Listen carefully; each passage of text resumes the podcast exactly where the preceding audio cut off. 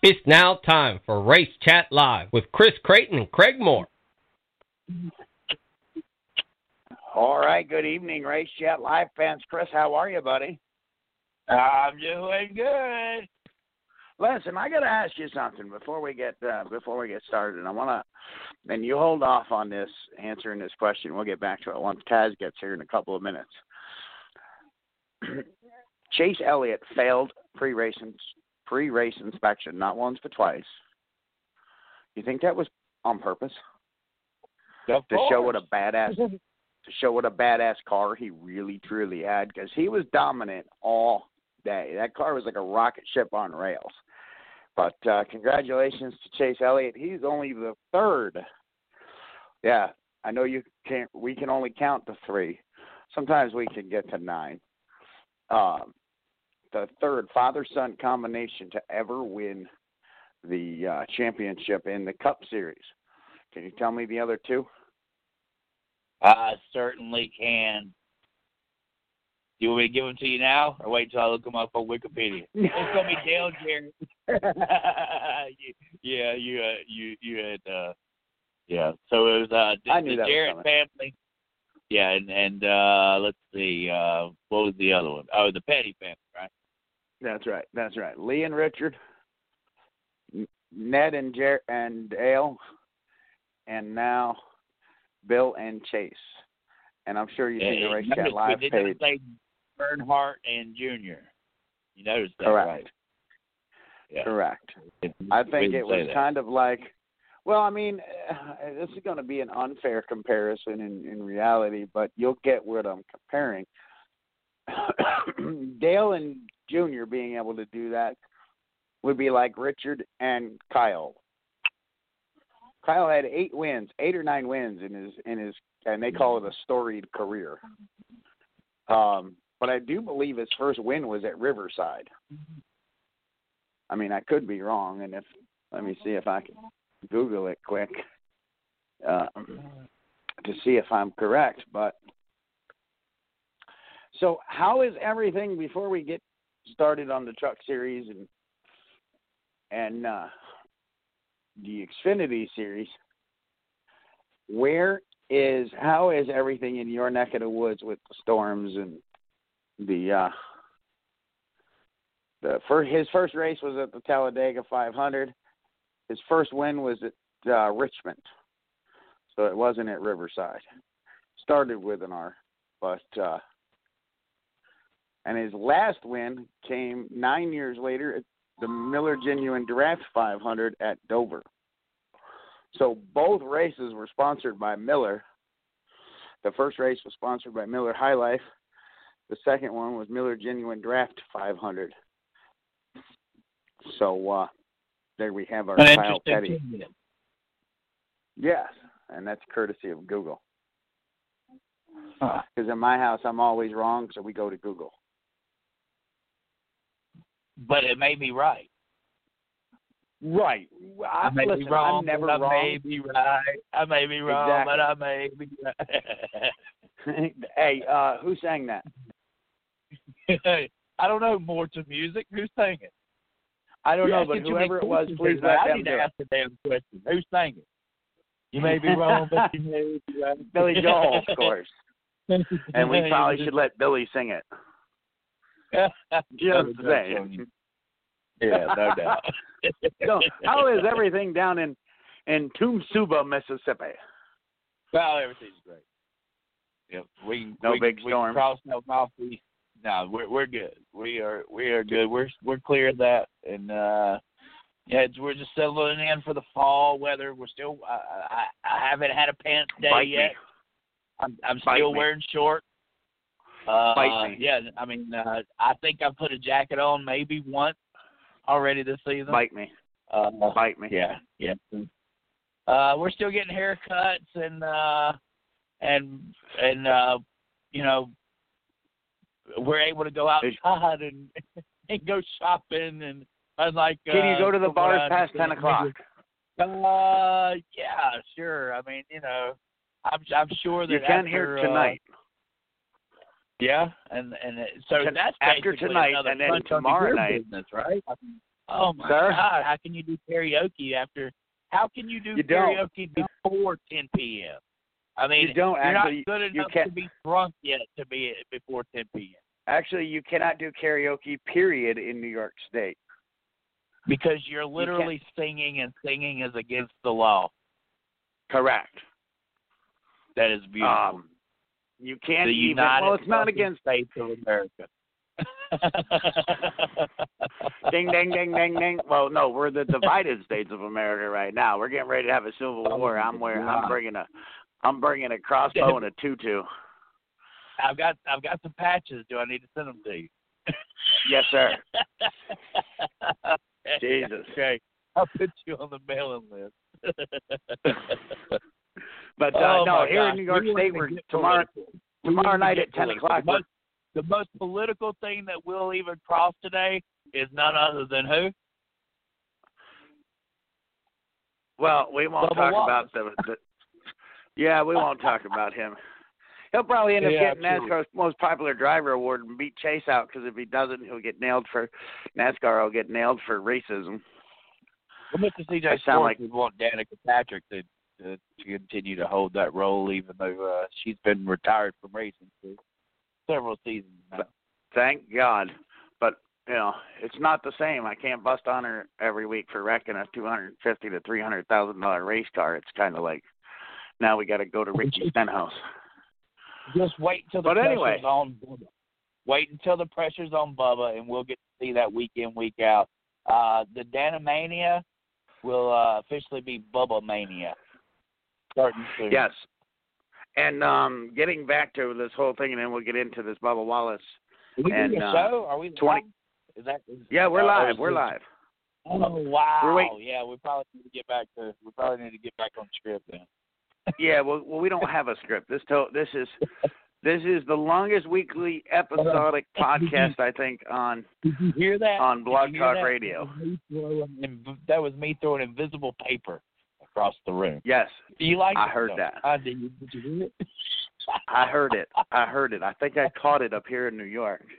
For those of you who are just tuning into this show we call Race Chat Live, it is a complete and utter uh, poop show this week, as we're still reeling from the election. Um, I didn't know two presidents could have an election lasting this long. Oh, it's it's just begun. Uh, They might well- they might just- had a party that They might want to call the doctor. They might want to call the doctor. But anyway, um, 23XL. They said we could move to Canada. We could run away to Canada, but Canada closed their borders. The hell Yes, do we the- do? I guess we just Canada go to Mexico. don't want us. Mexico don't want us either. Marijuana, so uh, yeah, nobody's going anywhere around here. Yeah, no. Um, in New York State tomorrow night after 10 o'clock, bars must close, restaurants must move to curbside service, and uh, movie theaters will be shut down again. So, and they're blaming it on Halloween and all the Halloween parties. But nobody Good from my Halloween party Halloween that I did, I nobody blamed, nobody got sick from the Halloween party that I DJ'd, so that's all well and good, and I'm good with that. But uh, yeah, there is no dancing at any events here in New York State, and uh, if you get caught dancing, if someone from the state comes in and, and Dictator Cuomo's office comes in, it is a fifteen thousand dollar fine per vendor. But Craig, do you know five. what's amazing about all this? Let me let me let me just stop you right there because I want I want to enlighten our friends and family of just how ri- this really is. Because I'll take you back to August where we had three thousand people stuffed in a you know forty acre lot, okay, standing on top of each other, and not one damn COVID case was announced. Not one damn time did anybody that went to the Southern Street Stock Nationals say that they got COVID, COVID nineteen. I mean, how can you have three thousand people in one spot and not a damn COVID I, I, outbreak? But but you know maybe it's because I guess we just don't get tested around here. You know, I mean. Well, if you don't get tested, don't- it doesn't exist. Well, I yeah, I think that's kind of the point, right, Craig? That's kind of the point. Uh, yeah, that's that's that is the point. Don't get tested. and then, and Don't then get the numbers will go down. The numbers will Right. go down because we're not tested, and people who are people do not understand what you're saying. But the fact of it is, is since you have a 99% livability rate with this COVID 19, then you know you might be that one percent that has to get tested. And it's like, damn, he died of COVID, and how horrible that is. But Craig, we've got to go back. We got. I mean, guys, y'all are y'all have been up there in the Stone Ages for almost a year now. I mean, you're you're not even going to know how to imagine the 18 year old boys that just don't even know. You're killing their game, man. We're going to suffer as population. No, those 18 year old boys get more game than anybody. Oh my God, I don't see how. I guess they have uh Because they don't care. and Zoom and- Let me ask Well, you. I mean- wh- while I don't know if Taz is in the studio yet. I can't see him. It's hard to not talk yet, about just- racing without everybody here, so we're just trying to kill time, audience. Kill Taz. Yeah, here. we're we're just trying to kill kill some time. But I, I'll I'll bring this up to I'll bring this up to uh, Taz as well. Do you think Clint Bowyer got the short end of the stick in this retirement? Um, in his retirement and now did you see the did you see the spot that they did on FS1 when Cash and his and what's his daughter's name Peyton interviewed him Uh, I might And- have missed that one. it was it was a cute segment and I'm pretty sure that they wrote the questions for Cash obviously but I don't think the kid can read uh he is Clint's son so anything is impossible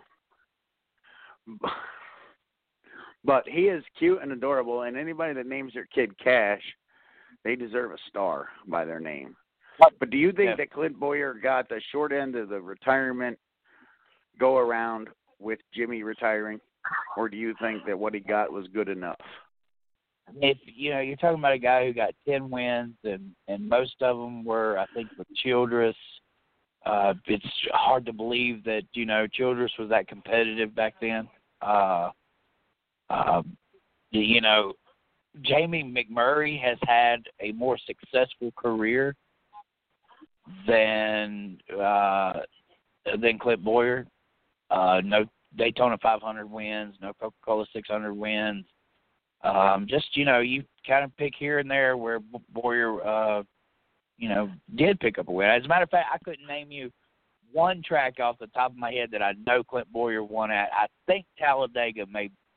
I don't. I don't think he even won at Talladega, other than maybe in the Xfinity Series. I, I, I would have to go and look at his stats because literally there's nothing that stands out in Clint Bowyer's career. And is he played second fiddle to Jimmie Johnson? Of course. We're talking about a seven time greatest of all time, a driver, uh, 83 wins. You know, uh, I mean, how many Daytona 500s? How many Daytona 500s? So when you're picking the same year as a legend to retire, yeah, I think you're going to get kind of put on the back burner. Uh, you know, outside of a few uh, wins by Ernie Irvan, where was his big accomplishment That right? I mean, it, we Right. talk about what could have been, but you know, it, it didn't happen. Ernie had about ten to twelve wins in his career.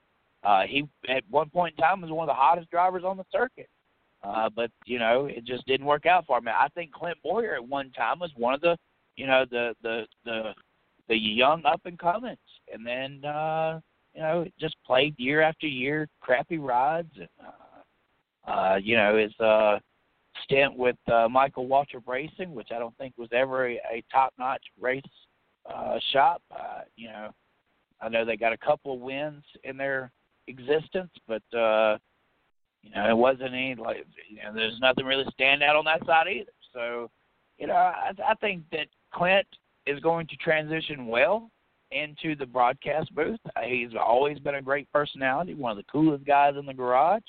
Everybody likes him.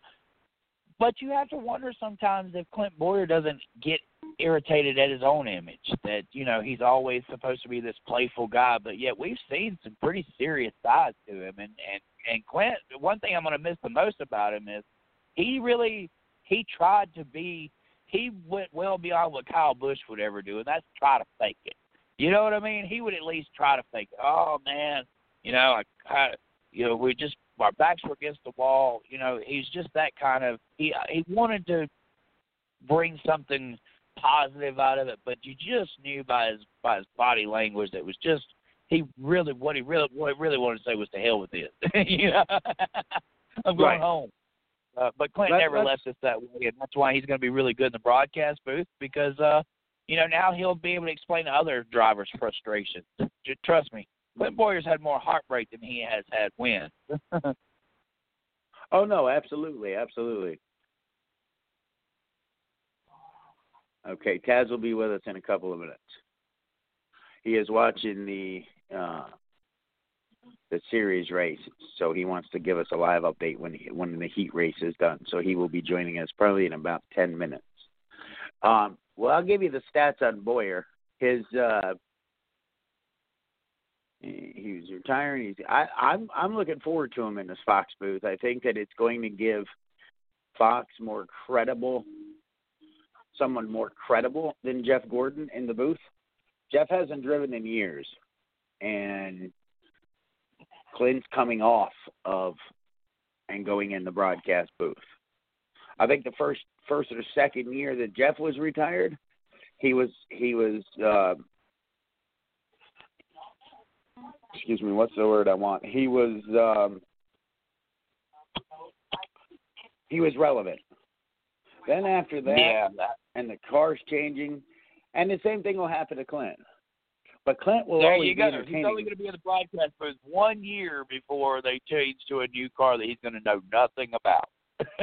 Correct. Correct. But Yeah. at least for a year. But the one thing that he has that Jeff never has had, even in his racing career, was he's comical. Jeff Oh, was always serious, you know, and because he was the Wonder Boy.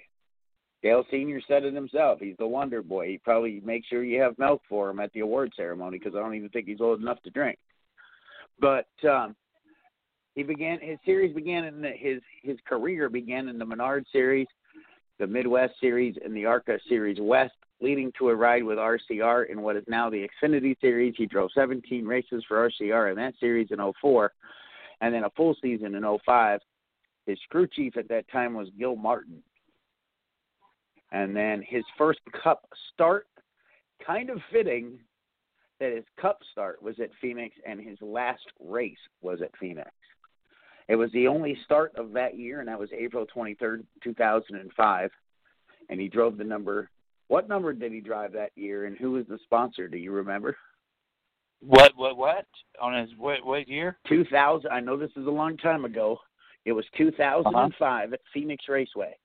It was his only Uh-huh. start. What number car did he drive, and who was a sponsor on that Are Richard you a racing Chevrolet? reference? You'd have to. You'd have to be in, on racing reference. I'm going to say that he was in the uh, 33 car, but I know Correct. that his original he was because at that point in time, a guy by the name of Dave Blaney, I believe, was still in the 007. So the 007 was only given to Clint after Dave Blaney was let go from Richard Childress Racing. If I if I'm if I serve correctly. What? Who was his sponsor on that car? That for that race? Oh my gosh, was it a bank? No, it was Sylvania. Sylvania. Wow. The, and then in 2007, or uh, he began his full-time career in 06. He piloted the number seven, the 07 Jack Daniels Chevrolet. Crew chief Gil Martin, sec, uh, and Bowyer would reunite for the first time since the Xfinity Series. He won the Busch Pole Award at the bitch. I mean, the lady too tough to tame, Darlington, in 2007. You told me his first win came where? You saw? Oh. Uh, at at uh, New Hampshire. Correct. That's where his first win came, piloting the car of tomorrow. Um, piloted the 07 to victory at New Hampshire Motor Speedway. He also compiled five top five and 17 top finishes that year and was third in the season's final standings. Bowyer's first multi-car, multi-win season was just three years later. The first of those victories was another triumph at New Hampshire, where he led 177 laps. Uh, Bowyer's tenure at RCR came to an end at the uh, at the close of the 2011 season, and the final win with the organization by a narrow margin over teammate Jeff Burton at Talladega Super Speedway. Two of his five RCR wins came on the 2.66 mile At Talladega so, in 2010 and 2011. So that Yep. was the very first. Yes, that was the very first races that uh, my wife and I uh, attended, and that is crazy that I that I literally forgot that Clint Bowyer. I, I remembered it, but then I forgot it because uh, I was confusing myself with the 33 car that uh, I believe he eventually drove uh, full time for because they they just they did away with the 007. Uh, I mean the right, uh, and the, that was in 2011 that he drove the 33. wow. That was in 2011. Yeah, Where did his first road course-. Where did his first road course win come from? Well, I'm not gonna lie. I'm, I, I pulled up his his wins now. Sure, you did. Uh-huh. You couldn't just play along. We couldn't, we couldn't do our own form of Jeopardy here. so I'm You know- gonna take a lucky guess and say Sonoma. Oh my God! Ding, ding, ding! What is Sonoma? You are correct. Yeah. Uh, Uh, in 2012, he moved to he moved to the now defunct Michael Waltrip Racing number 15 and captured his first win. Uh, then he won the Bank of America 500 with team owner Michael Waltrip. This was Bowyer's third win of the 2012 season. I apologize about the dog.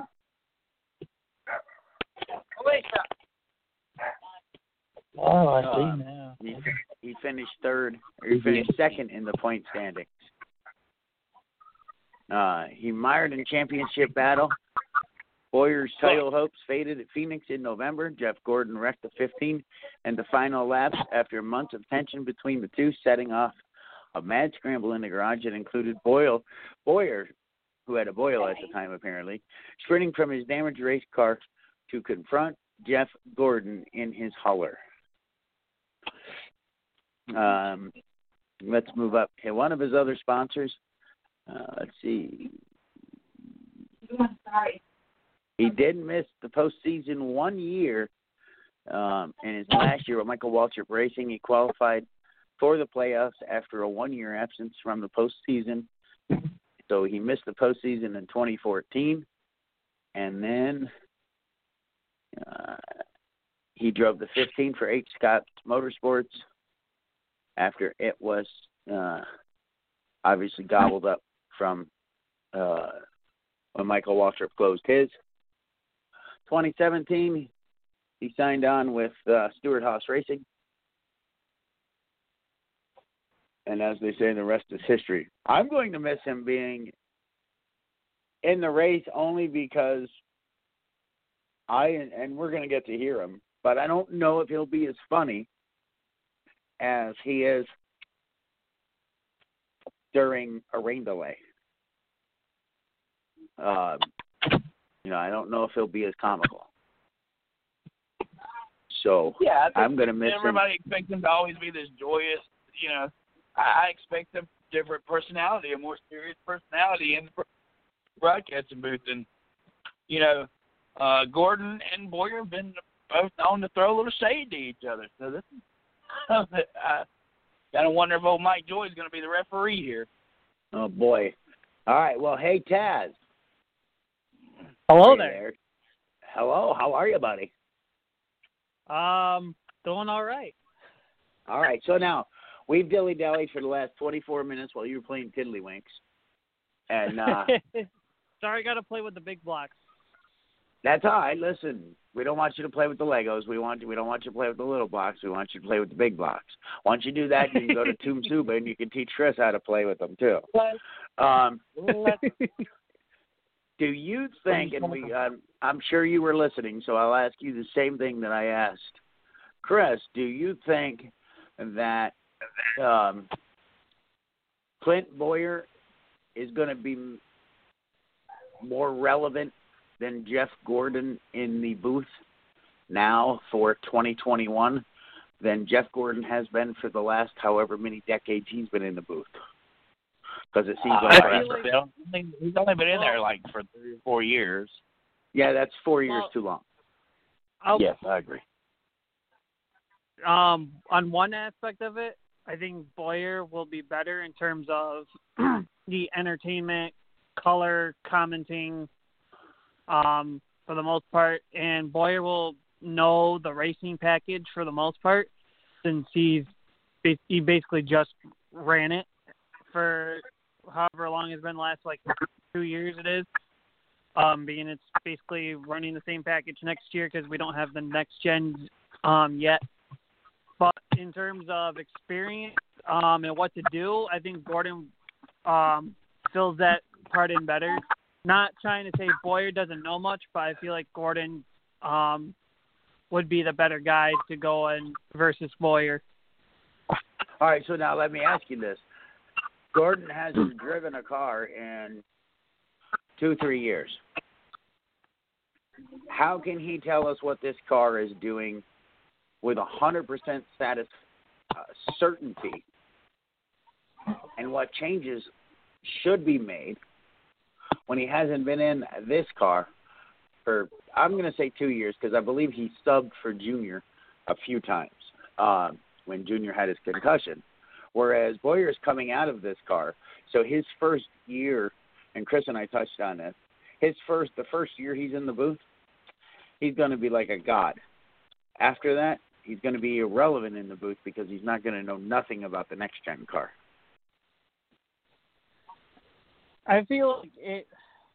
Bowyer might know something, or Gordon might know something. One of the two is going to know something behind the scenes that we're probably not going to see. It just depends on who's got the connections and um, who kind of doesn't, I guess. And I guess Well, you the know knowledge, Gordon's going to always have the connection because he owns. He's and I the guess the he's the connect. prodigal One of son them's to gonna Hendrick. one of them's gonna talk up more than the other. So whoever whoever does that, we know where the connections are.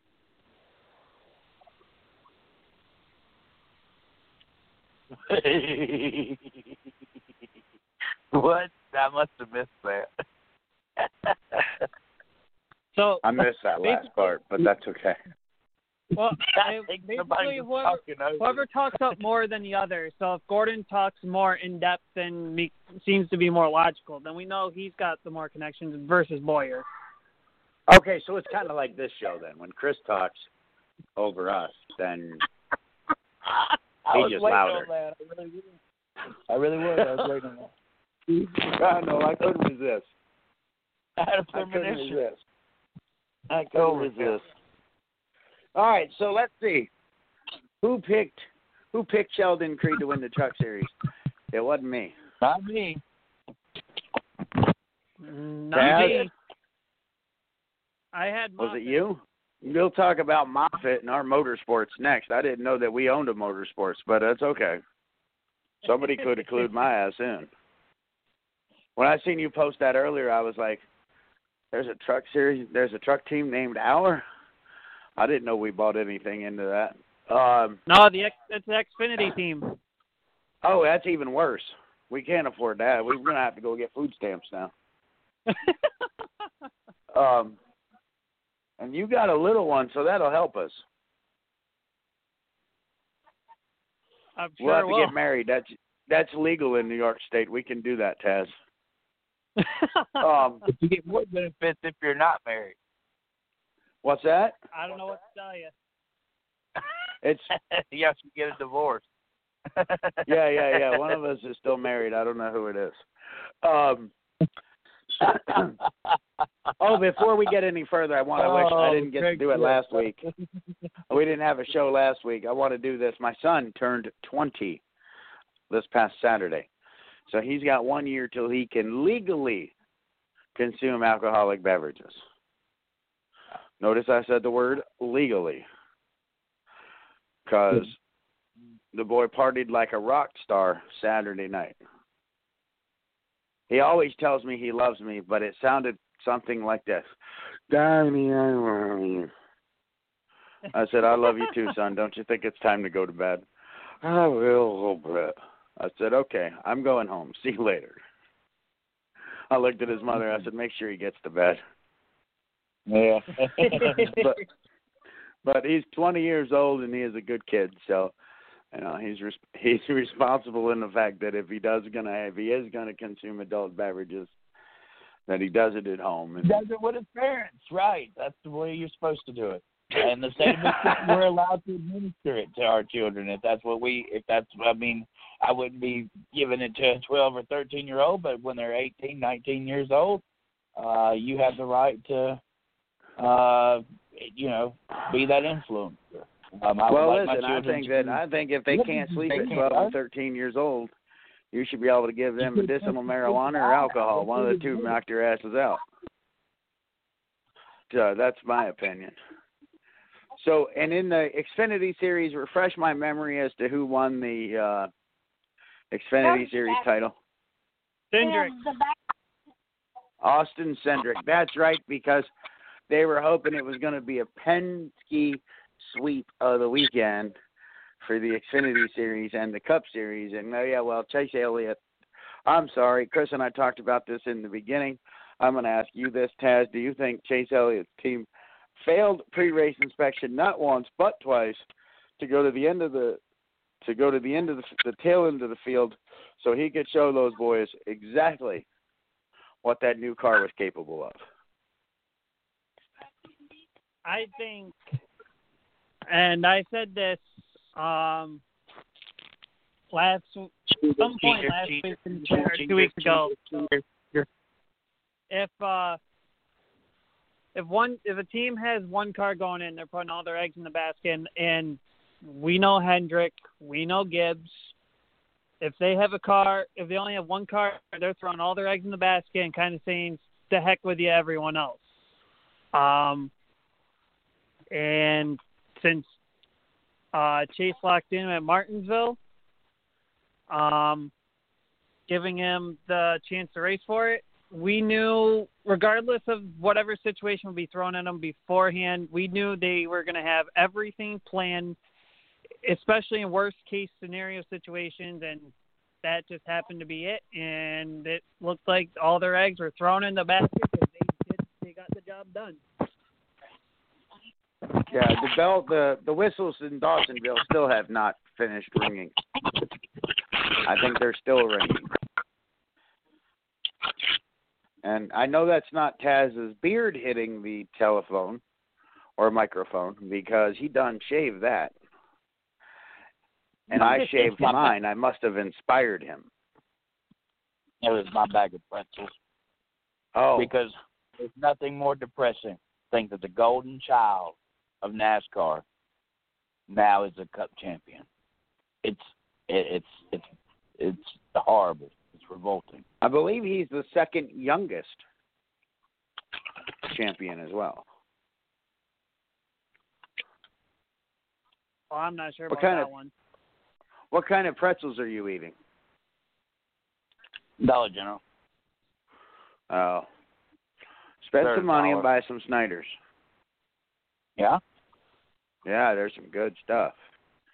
If you won the bet we had, I would send you some. But A, we didn't have a bet, and two, you didn't win. So now Well, here's I'll I'm gonna I'm gonna ask. you Uh, maybe I'll send you some for Christmas. I'm still waiting on my Roll Tide hat or shirt. Roll Tide. Roll Tide roll. Uh, oh, Grant Enfinger said today Grant that he who? still Grant middle. Here's my middle finger, end finger. Was and your on, end finger. Yeah, he had my he had my middle finger, end finger. He Oh, still he does not have a end finger, too? contract for. He had- He still had does not have a con- Yes, he still does not have a contract for 2021 with Thor Motorsports. Thor So- Motorsport Thor has Thor Sport has not announced any confirmed rides next year so far. No. No. And uh but he did say that he said he was on track, whatever it was, with Danielle Trotta and the most annoying crew chief in history. I mean, he's knowledgeable, but he's annoying. Is Larry McReynolds? I find him to be super annoying, more annoying than uh, Darrell Waltrip ever was in the booth. But he was on there today with them, and he or was it Chocolate Myers and John John what John Roberts, um, that he does not have a contract. They don't have anything set up. He is sure he's going to be back in that 98 truck next year, but nothing is confirmed at this point. I kind of wonder why ThorSport has nothing with any of their drivers lined up. It kind of makes me a little, as as a fan of the sport, makes me wonder why they don't have anything lined up. Well, They don't even I have a manufacturer. I mean, they they they paint Ford on the side of the truck, but they don't have any manufacturing support. They're racing an, uh, an Ilmor engine. Um, the only the only confirmed drivers for the Truck Series at the moment, I'm kind of looking at it now. Um, Sheldon Creed, Zane Smith, and Tyler Ankrum all coming back for GMS with the same numbers. Um, GMS, that fourth truck, they haven't said anything about if they're re- returning it or not. With the news of Brett Moffitt today, um, Carson Hocevar won to the Rookie of the Year campaign with Niece Motorsports. Um, Hailie Deegan will be entering the Rookie of the Year honors for DGR Crossley. Austin Hill's returning with Hattori Racing. Um, and Hill Motorsports is planning to go full time, but have not announced a driver. And Young's Motorsports, the O2 and the 20 trucks are going full time, but have not announced a driver. So in ThorSport, I'm gonna hope for all four of them returning too, but obviously no drivers at the moment. Amazing, amazing. Now, did you guys see that NASCAR is watching the 2311 or 23XL or whatever the hell the name of the team is? Michael Jordan, Bubba Wallace, and uh, uh, Denny Hamlin. They are watching that to make sure that that is not another team for um, JGR. That is not a fifth car. Yeah, I've They're said this all they're- along. I've said this all are- along for a number of weeks. They they are monitoring it big time. Um, now, if it's proven that it is, we'll have to see what happens. They can have I'm the waiting for- alliance, but they can't. They can. They can have the JGR alliance, which is currently in deal now, but they can't. It, but it can't officially be a JGR car. So I'm. If I have to put it this way, a lot of the base has to come from MJ and Denny Hamlin alone. Um, I'm sure they'll get some like engine uh, deal with JGR or whatever their alliance agreement is, but but I think a lot of it's from the core base of it to make sure it's not JGR saying, "Hey, this is my car. Here you go." You just take you just take the runnings of it. They can send a, a pit crew member over to the shop, but he can't bring his toolbox. That's about that's about as efficient as uh, walking to a restaurant with a mask on, only to sit down and enjoy your meal without it on. Right. This is a fifth Joe Gibbs race team. It is owned by a driver that drives for Joe Gibbs. There is no way around this. It, it is a fifth Joe Gibbs racing team, and anybody that refuses to see the writing on the wall, well, they're as blind as this election being stolen. Well, I'm glad we're on the same page with that. The guy drives for JGR. Do you think he's not going to use the equipment? I mean, how do you separate yourself as a team and not be a fifth car? what it's proven is Furniture Row was a fifth Joe Gibbs car. Uh, Bob Leavine, he was a third Joe Gibbs, uh, a fifth Joe Gibbs car. I mean, it, you know. And if and if uh, Furniture Row is still alive, this Denny Hamlin deal would be the sixth Joe Gibbs car. Joe Gibbs car. Because I, I don't, I, I don't know if this is the Michael Jordan rule or what. I mean, I can't put my finger on it. This, you know, everybody wants to attach Hamlin's name to Michael Jordan, but from my understanding, Michael Jordan's the billionaire, not Denny Hamlin, right? so, is Hamlin just like trying to make his make his big off of this? I mean, should his name even be on the side of the race car? I mean, really? I mean, you're talking about a, a billionaire versus a guy who drives for Joe Gibbs Racing. He is the technical alliance. He is the fifth. He created the fifth car amongst his name in, in his in his name. I I agree with you 100%, Chris. I think that this is a fifth Joe Gibbs car in more than just um excuse me, in more than just name. You know, sure, it's a quote unquote alliance, but uh, where are they getting the stuff from? You know, if it comes down to the last lap of the Daytona 500 and Denny Hamlin's pushing Bubba Wallace, in his mind, We're is he gonna- a car owner? We're gonna we're gonna he a hear driver? Chris yelling and hollering all the way from down south from up here in New York. Well, first off, I don't think you're going to see Bubba Wallace leading the last lap of the Daytona 500. He'll probably be out by lap 20 um, because it'll be too much pressure. He'll white knuckle the steering wheel, pun intended. Well, maybe there was. Uh, and, uh, but I just don't see that. Chris is still laughing at my joke. That's great. Oh, I'm drinking Morsky coffee. You can find it at your local uh, coffee house. Just go in and ask for it. Ask for it by name. Tell them you want the Morsky coffee special. And that's the only plug you're going to get. Or that's the only plug I'm going to get. it's so good. And that's not what she said. What's that? that's not what she said. Yeah. All right. So you have a uh, Taz. we got to get Chris. We got to get Chris uh, back on track here. Taz, tell us about what you were watching on Dirt Vision. Um, last well, started it started last night. It's um going on tonight too, and then the next two nights, short track Super Series, um, makes their way for the first time to Louisiana for their Cajun Swing. Um, last night and tonight they're at Ark-La-Tex Speedway at Vivian, Louisiana. Um, and tomorrow and the next two nights they're going to be at Chatham Speedway.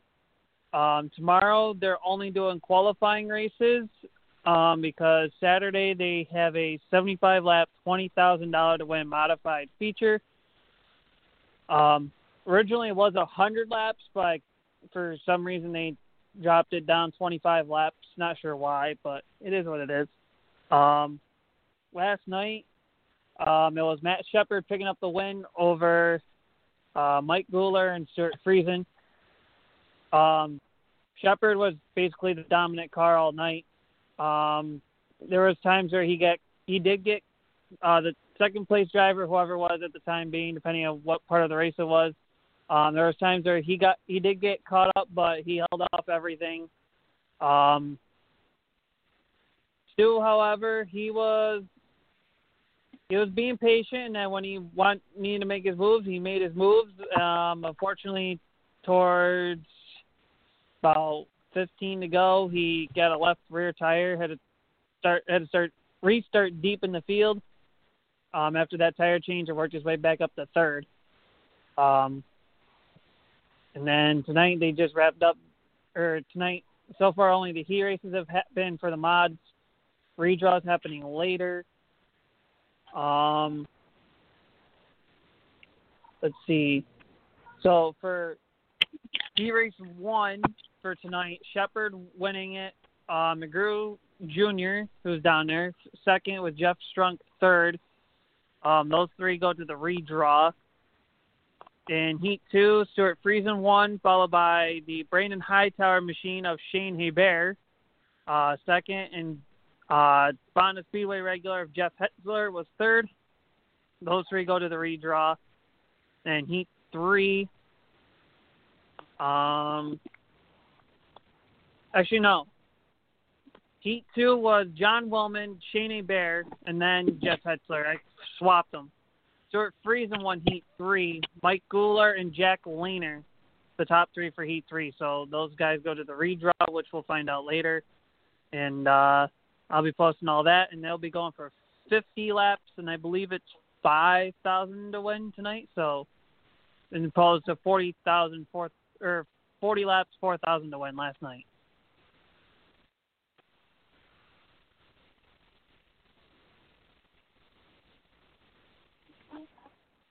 All right. Sorry, I had everybody. I had mute. I had I had muted my phone and and uh, had you on speaker, so I wanted to take you off. So everything is everything is what tomorrow night. The redraw is tonight, and then redraw go back for to tomorrow. well tonight is the second and final night at Ark-La-Tex, so they're doing a normal race program tonight. Chatham Speedway, which is the next two nights. Tomorrow is only the qualifying races, um, and then Saturday is the big showdown. And they did Now, announce how- earlier today. Twenty thousand to win, right? Yes, and tonight, er, earlier today, um, this is probably going to be up uh, Chris's alley more per se. The Short Track Super Series has extended their series down south and made their own Cajun region um, to dedicate the modified drivers for um, down south, like in Louisiana and Texas and all of them. So um, and Short Track. Super Series will provide the rule package and everything else for for that. Um, but so we're doing a working. big block modified race. What's that? We're going big block modified race. Get ready. You're gonna love them. I'm very excited about that. Very, very, very, very excited. Now, Chris, how far are these tracks away from you that they're at this weekend? Oh shoot! If if we're talking Louisiana, you know, the, Yep. the furthest it can be is within six hours. It's eight hours Uh, to Houston. It's nine and a half hours to Dallas. So, I mean, you know, if you're talking Louisiana, the furthest it can be is six hours away. That's I awesome. can say that. I can say that, and somebody, some Cajun guy will grab me by the arm and say, "Come on, let's go."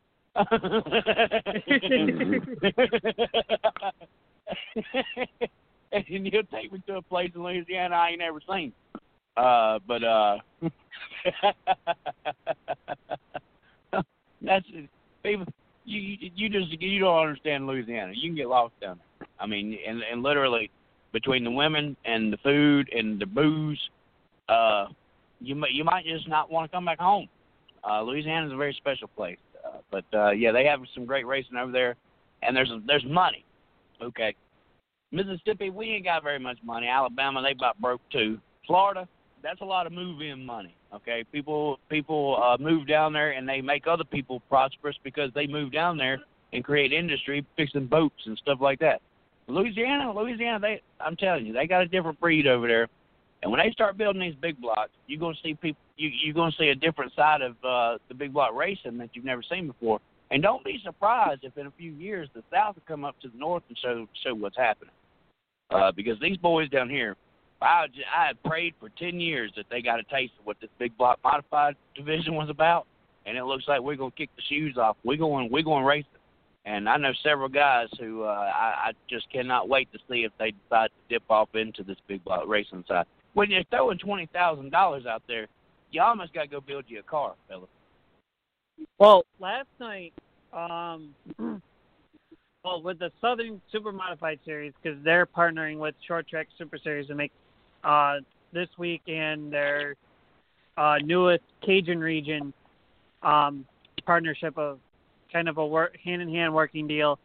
Um, obviously, we'll start with how it kind of started with Brandon Hightower and of course his cohorts and uh, the Bates and Dillards. Um, Brandon kind of took the wing modified deal and kind of said, "Well, let's get rid of the wing or the beer can, as he calls it, um, and let's let's do northeast style modified racing down here."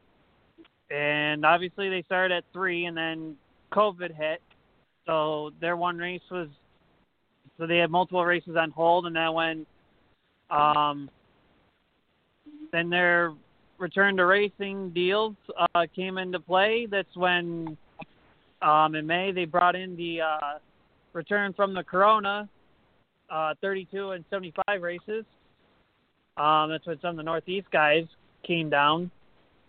Um, just before we could actually go racing here in New York at some point. Um, and I know for the Southern Super Modified Series, I think they were averaging um, just the Southern guys alone. I think they were averaging about eight to nine cars a show, and I think they had like seven or eight shows on their own. Um, but last night, um, and just the Southern guys, because there was 23 cars that made the feature. Um, I think about 12 or 13 of those alone are from the Southern guys. Um, I know McCummins um, from Mesquite, Texas. He bought a car from Jeff Hetzler. Um, never could get it till last night, and Jeff Hetzler made a deal with McCummins saying, if I bring this car down um, for this week, if I put a motor in it, um, do you mind if I drive it for the weekend? I guess him and McCummins worked out the deal, so McCummins is driving his own car, while Jeff Hetzler is driving his car that he's going to be giving away to McCummins at the end of the week. Um, and I know Caleb and Greg Dillard are racing. Um, they've been racing these mods since the beginning of this whole thing. Um, Brandon would have been driving this week, but unfortunately he fell off his trailer and broke his shoulder and collarbone, so he's got someone else driving for him. Um, but Brandon's moving up to Delaware um, after this year, but I guess from what I've heard, he'll be racing full time down south with the mods and uh, with the short track super series up here in the north. Um, I believe he'll be doing the south, more of the south region than the north, but I could be wrong there. And he may or may not be making a, a, Maybe a wrong, special appearance may or two at Fonda. right. What's that? You may be wrong, but you may be right. Oh yes, um, Chris, who sings that? I don't know. Billy Joel, and we probably should let him sing it. Isn't it? Uh, wow. Hmm. yeah, but that joke's two times old. Right, because Taz wasn't here for the first one, so I needed to say it again. Oh wow. Oh, just Twice in case burned. nobody saw, because you didn't comment, Chris. I know Taz did. Um, but I know you're about busy dashing doors. I didn't say slashing doors. I said dashing doors. Uh-huh.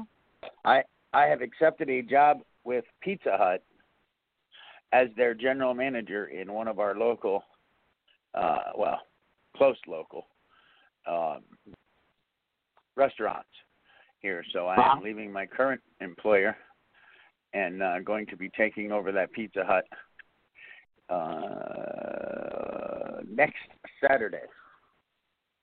Wow. So I'll be, yeah. They offered me a nice package and I couldn't refuse it. So I was excited to do that. I was sad to leave the people. I'm sad to leave the people at the warehouse, but they actually wanted me to be normal yesterday. They wanted me to be abnormal yesterday. So they got the serious dickheaded Craig and not the fun, lovable, jovial Craig. My boss said, I don't like this, Craig. I said, Well, you asked for it. And he went, Can you go back to the other one? I said, Nope. So when you, you when, told you, me when I- you start at Pizza Hut, Sir? When, When do do you I start, start? at Pizza Hut? I actually started this past Monday. I went to work at the warehouse. Monday was my first day back to work after surgery, and so I worked the warehouse from 5 a.m. to 3 p.m. and then went to Pizza Hut from 3:30 p.m. to 8:30 p.m. And then Tuesday I went in at uh 4 p.m. and I worked until 6 p.m. and that was after working a 10-hour day at the warehouse. So I don't know how to do anything slowly. Um, what did I do? I just went in and did it full force. And uh, so I did 30 hours within two days and, and within two companies. So that wasn't real. That wasn't real smart on my part, but but I've never been the smartest tool in the shed when it comes to that. I figure if you're going to do something, you do it right and you do it It's full the force. sharpest tool in the shed, not the smartest. Sir? It- It's the sharpest tool in the shed. Yeah, well, I was never the sharpest tool in the shed, obviously, because I forgot that line. But um, yeah, I'll be taking over uh, full time. I'll be doing my finishing up my training starting next Saturday. So I'm super excited for that. We're gonna do a. Uh, They teach you how to make a pizza. oh God, that is so much fun.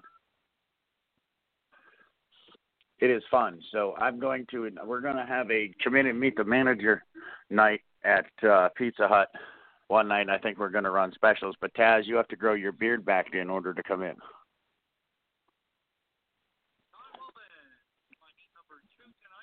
Huh? Uh, Taz, Yeah. I don't know. Did you hear what I said? You have to grow your beard back in order to come in and meet the manager. As they tell me We'll at the see, wine we'll warehouse, see. Craig, you look like a kid. Shave your, shave your, or uh, grow your stuff back. So, and then I'm I, here, but I'm you glad don't to hear that I inspired Taz to shave his. You don't have to worry about people coming in the lobby, though, right? I mean, can you eat Yeah. in a Pizza Hut in New York? Uh yes, for right now. Uh you can eat there. You can eat in there. We're limited to uh six tables total. and uh so you know, but our average ticket is pretty good and I think our average ticket is like thirty five dollars a a a table, so or a ticket. So that's not too bad. But we gotta get those tables filled up all night long. And uh plus our delivery, and we have a good staff. So I'm super excited to be taking that over here in a uh, in a couple of weeks. Did they say what happened to the last general manager? Uh, yeah, I can't discuss that on there. Oh man, Well, I can. They got Well. fired because they've had their Yeah. hand in their till the till, and they probably shouldn't have. Well, not probably. They shouldn't have. It's not their money. yeah. Wow. but but I'm working on some things with Dodge City Speedway uh, down the road, and of course Caroga Creek uh, Raceway Park, Tom Barron's place.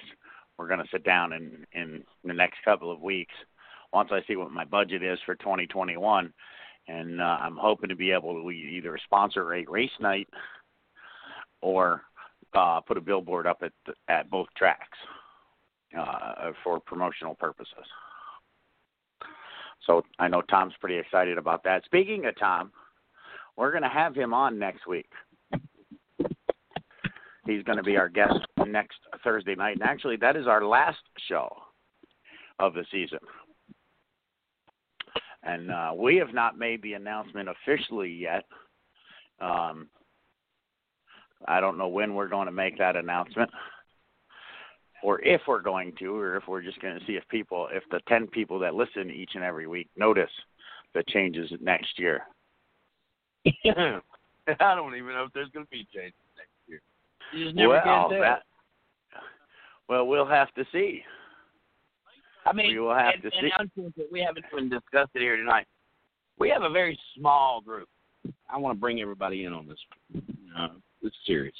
We have a very small group here, and it's been a very small group throughout the many years that I've been a part of the 110 Nation.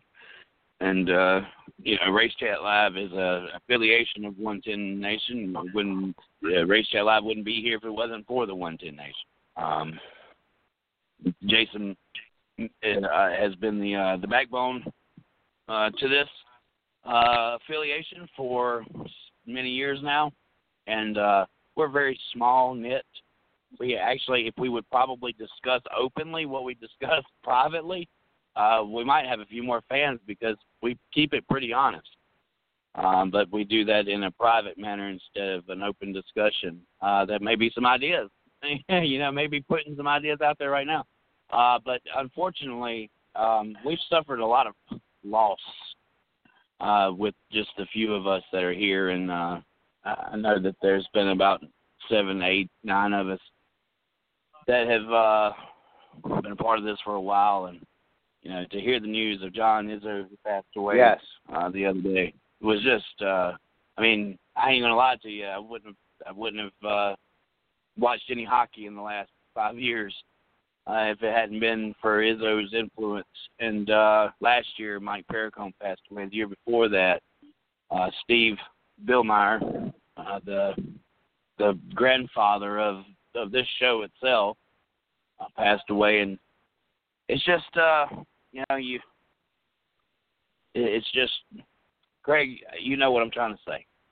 You know, Yeah. life is short, and uh, when you have such a close knit little family like we have here, uh, it really puts things in perspective when you look and say, "Wow, we've we've lost half our half our people." Like you know, John may have been listening to the show tonight just because he supports us like that. You know, and and and to know that he's no longer with us is uh, is sad. You know, Mike Perricone, stats man. I mean, he he he he just completely left the company, but but we found out he was still listening to our show, and uh we brought him back. Yeah, because he would get he would And, uh, us stats every week. We'd be like, yeah, I mean, if he you're was no longer an need." employee, but he had he he couldn't get away from it. And we all remember how how awesome Steve was, and how Steve just made it, you know, made us a part And of that's why when- basically. And that's why when Kaz does it, when he goes, "Well, I just looked up the stat." I well, the first time you did that, Kaz, I sat I sat back on the kitchen table and I was, and I'm not speechless very often, but I was like, "Oh my God, we got a junior statistician here." Yeah. and uh, we got we got a junior Mike Perricone. We didn't even have to ask, and here they are. And uh, yeah, so I want it's, it's amazing how that blessing kind of filled itself there. and and Kaz was was pretty much a we were gonna one and done him. I mean that was that was the original plan. He was coming on as a guest and and uh, he listened each and every week and we reached out to him and said, "Hey, how would you like to be a part of this uh this amazing show we got?" We talked it up. We sold that shit really good, Chris.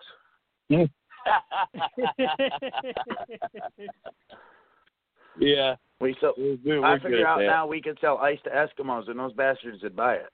ten people who are just dying to hear our show every weekend. I mean, we have we have a million, ten million people that have never heard of us, but we've got ten people that uh that that just live it out. Maybe nine this week, um, with considering that uh one we we may have lost one, but you know, if you sit down and you listen to our podcast, then you're probably thinking these guys don't know shit about racing. They they really they don't even stay on topic. They talk over each other.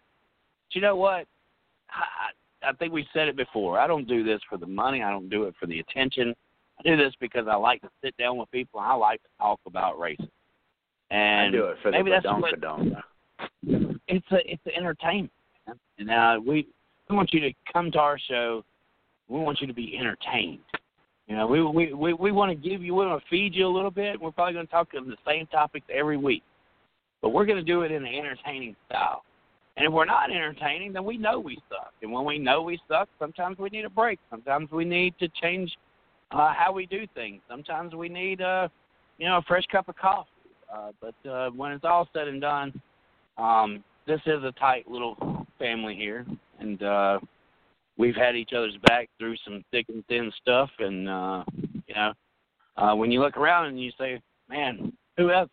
Who else are we going to bring in this fold?" You know, and maybe somebody will come along. Maybe somebody will still, you know, stand up and, and kind of fill that void as we've you know, patched each time that we've lost somebody. We patched them, you know, not not searching for them. They just fell into place. Greg, similar to you, you, you kind of fell into place here. And it was, uh, and it was all because of Steve. yeah, it was because of Steve. He was the connection. So He was, and I think, and and I'm a I'm a firm believer in uh what's that, divine intervention or uh right, right. something like that. He brought, he actually came on the show that I had on on a local internet station based out of Perth. I had him on as a guest a few times, and then he told me about you, and you and I connected up, and then my show ended there, and I took about a month, month and a half off. Uh, maybe it could have been longer. I don't even remember. And then, you know, you had me on, and about three days after that, you were like, you had messaged me and said, "Hey, we want you to come on as as part of the team." And I mean, it's similar to what what happened with Taz. And I mean, I, I'm sitting here lucky. I'm sitting here fortunate. November twelfth, 2020. I could have been one of the four. I could have been the I could have been the third, and Izzo could have been the fourth. Um, you know, because we all know that I've not had a stellar year Right. but right, right. uh, I'm coming up on my one year anniversary of uh, emergency double bypass, and then uh, my lung cancer incident in uh, diagnosis in September. So, I mean, you just never know. And you know, we've been fortunate. We've been fortunate. We found Taz, um, and it really started because of of a mutual friend of ours, and he knows Luke better than I do. But uh, Luke Rakowski from Rakowski Family Racing. Oh, and by the way, shout out to to uh, Jaleel, who just Luke's. That's Luke's youngest, right, Taz? Uh, Tears is the youngest. JL's the next one up. Okay, she just turned seven. JL just turned seven. So happy birthday to JL uh, Rakowski. She just turned seven. So uh, happy happy birthday to her.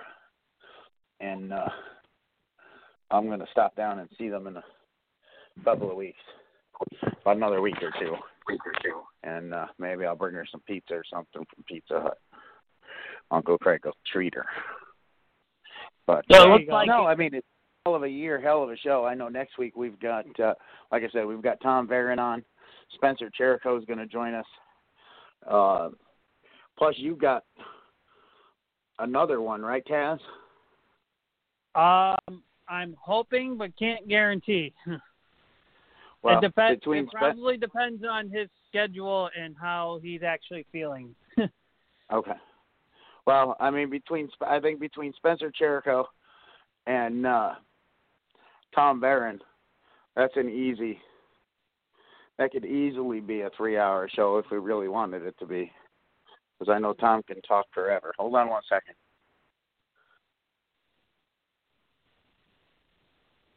second. but um, I'm looking forward to that. And but what I'm really looking forward to, as sad as it sounds, is I, I got. It's kind of funny. I was listening to. Oh, by the way, there's 96 or 90, 95 days till the Daytona 500, and I know that because that was one of. I know that because that was one of Larry's McNuggets. Because he's already counting down until the Daytona, and even Chocolate Myers said, Whoa, whoa, whoa! Roll the horse, slow the horses.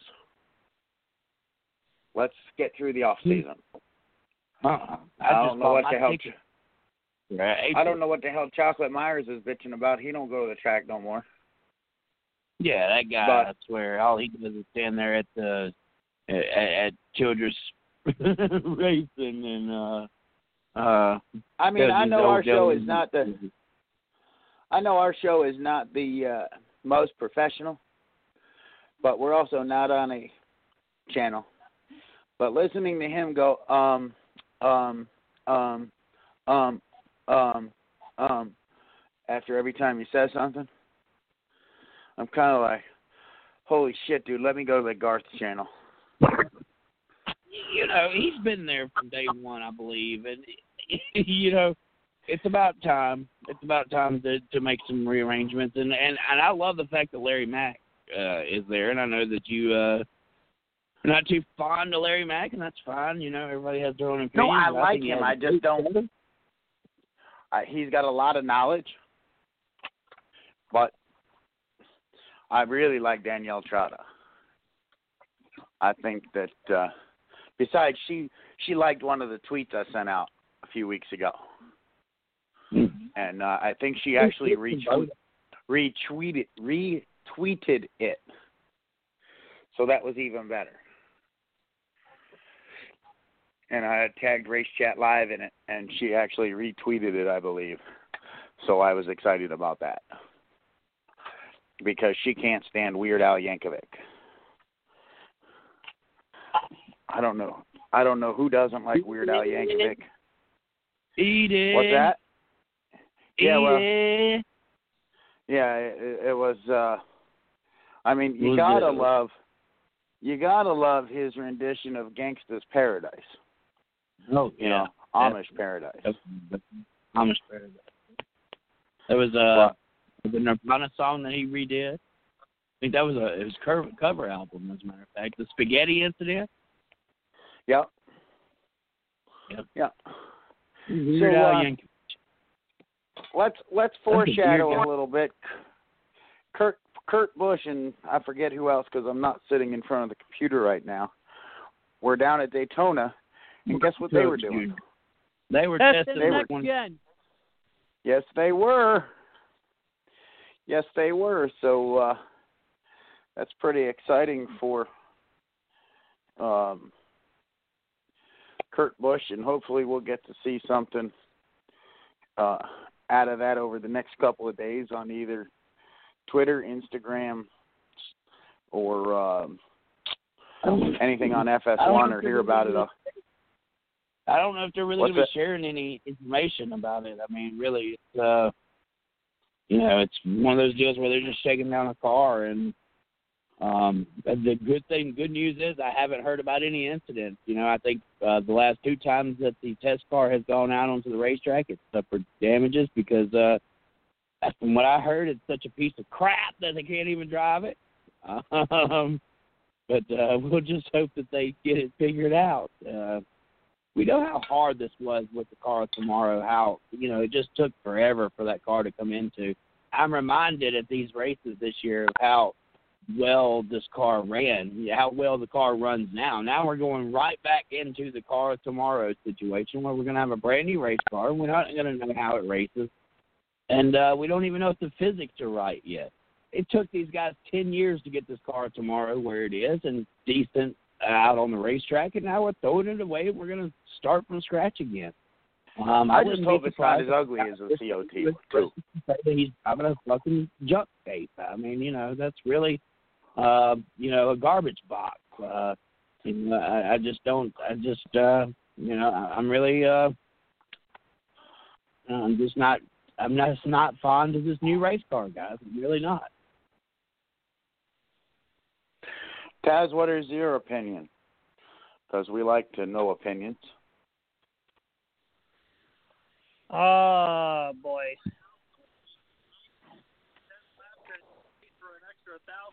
I think I don't know how I'm feeling about this next gen car. They keep on saying it's better. Um, I mean, the only person that's really actually tested the waters in terms of like of just just driving it and not really screwing anything up is probably I think it was Byron. I think they said like he spun the car, got loose or something, but he didn't really do any damage to it. Um, I don't know, just kind of hard to really put into words per se. I guess. What- What makes a good car, guys? Come on. It's simple. It's a four letter word. As a matter of fact, it was a character on Star Trek. I didn't watch Star Trek. Data. Data. That's what makes a car good. And until you have a a, a, a balanced data to go back to, then you're you're gonna have a junk car. And so we're starting at you know, we're back even again. Uh, it's to be a crappy car that's to take a lot of time to gather data on it and get it dialed in correctly. Um, I think we've I think we've we've done this three times over already. Uh, but you know, fortunate enough now, uh, they can do a lot of simulation with the specs that they're given. Uh, hopefully, we won't have to go through three or four years of getting the car dialed in. But but I do believe the first two years it's, it's going to be tough with a new motor and a new chassis, guys. Really going to be game game changer there. Well, some people have did, did say like, what package are they going to be kind of running? What's the spoiler going to be like? I think for spoiler wise, if they can, I'm not a fan of the giant spoiler we have now, but I don't, I didn't care for the spoiler that looked like that didn't even exist, but it was still there. To me, go back to how the spoiler was back in like the early 2000s, please because that's a spoiler. Yeah. So you like that spoiler on Clint Bowyer's 2007? I don't want the wing. I want No. I want a spoiler. Yeah, before that, the the, the car of 2006 was the best car in the world.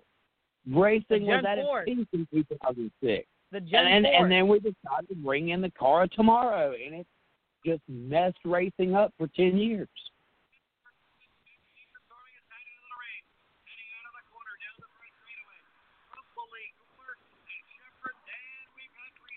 I don't know What's Can going on some down there, Taz? I can hear it in the background. It's kind of throwing me off, but Yeah, good. No, he's uh, He's we just took the green here, so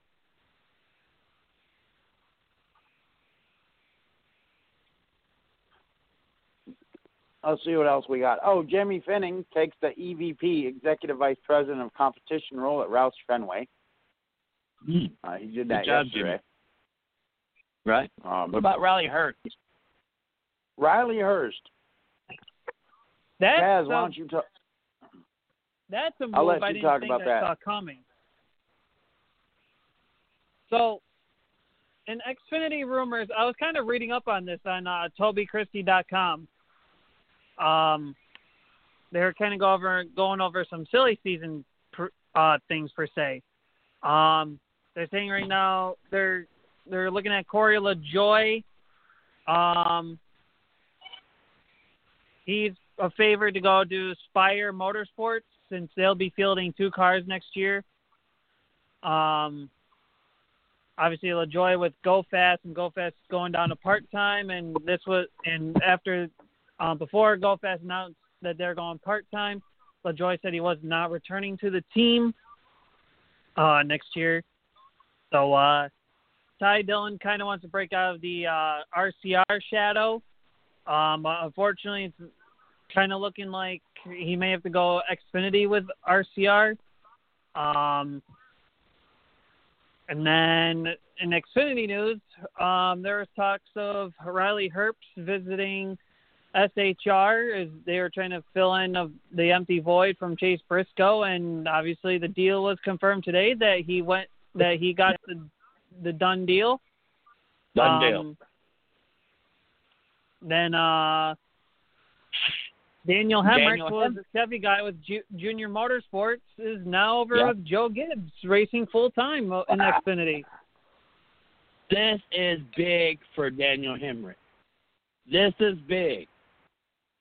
The guy took a part-time schedule last year and wrecked off quite a few race cars over at Junior Motorsports, I say. Um, you know, he was a cup driver two years ago. Tyler Reddick shows up, takes his ride. He's sent down to banished to the Xfinity Series without a full-time ride. Now he's gathered the pieces. He's got enough funding. He is now the official driver of the 18 car, which I would have never seen the swap. I would have never seen the switch uh, with Riley leaving uh, to go to SHR.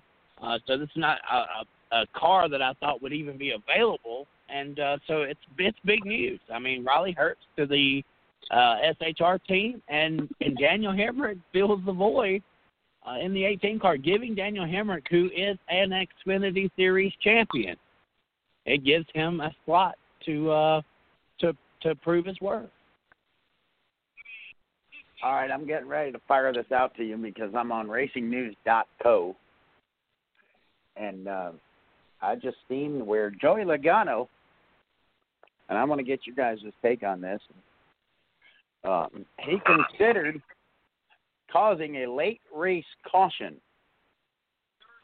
I do remember seeing something like that. He thought about halting that progress of Chase Elliott and stirring the pot with a caution. Some drivers would crash their own money, their own mother, and probably grandmother and great grandmother if she's still al- still alive, at a shot for a shot at the championship. But Logano thought better of it. Instead, Chase is the 2020 Cup Series champion, obviously for his first career title. Thoughts, questions, concerns? What would have been the uh, what do you think if NASCAR deemed him to have done it purposely? Obviously, they would have put him at the longest, uh, the end of the longest line. And, uh, but what are your thoughts on that? I mean, I, I might wreck my own mother in a race, especially a championship. Uh, I let feel me like start. Go ahead. Go ahead, Taz. No, seriously, go ahead. I feel like, see, like I get the championship, but at that point you're kind of manipulating the race per se. And hasn't NASCAR kind of gone against, uh, kind of gone against some of these guys for manipulating finishes or manipulating how these races go? I mean, they kind of went. I mean, they didn't go against the whole Erik Jones thing per se, which I think in my case they kind of should have went after that, and uh, Hamlin should have been out of the final four, and Harvick should have been in. But that's my opinion. Um, but I think there Gibbs probably tossed a little bit of money, and said, "Hey, here you go. Make sure it goes our way." And you know, Stewart, he fair to an extent, but um, I think if that happened, Logano would have been penalized, and maybe Penske probably would have. But kind of glad that they actually didn't. Well, you're not going to benefit being the caution. Uh, you know, not not late in the race like that, uh, because you're going to lose position. Uh, what you're going to do is you're going to bunch the field back up. What Penske, you know, didn't have a backup plan, or he had two. He had two cars in the final race, and you still lost the championship. To me, that is just, you know, the odds are in favor of you to win. You realize that, Penske. Oh You yeah, know, you got if if if, if Ryan Blaney would have spun out, or you know Matt DiBenedetto, or anybody like that, then you're kind of taking one for the team.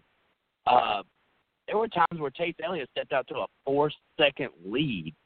Clearly had something in that car that was that nobody else had, and and Chase hadn't had it all year.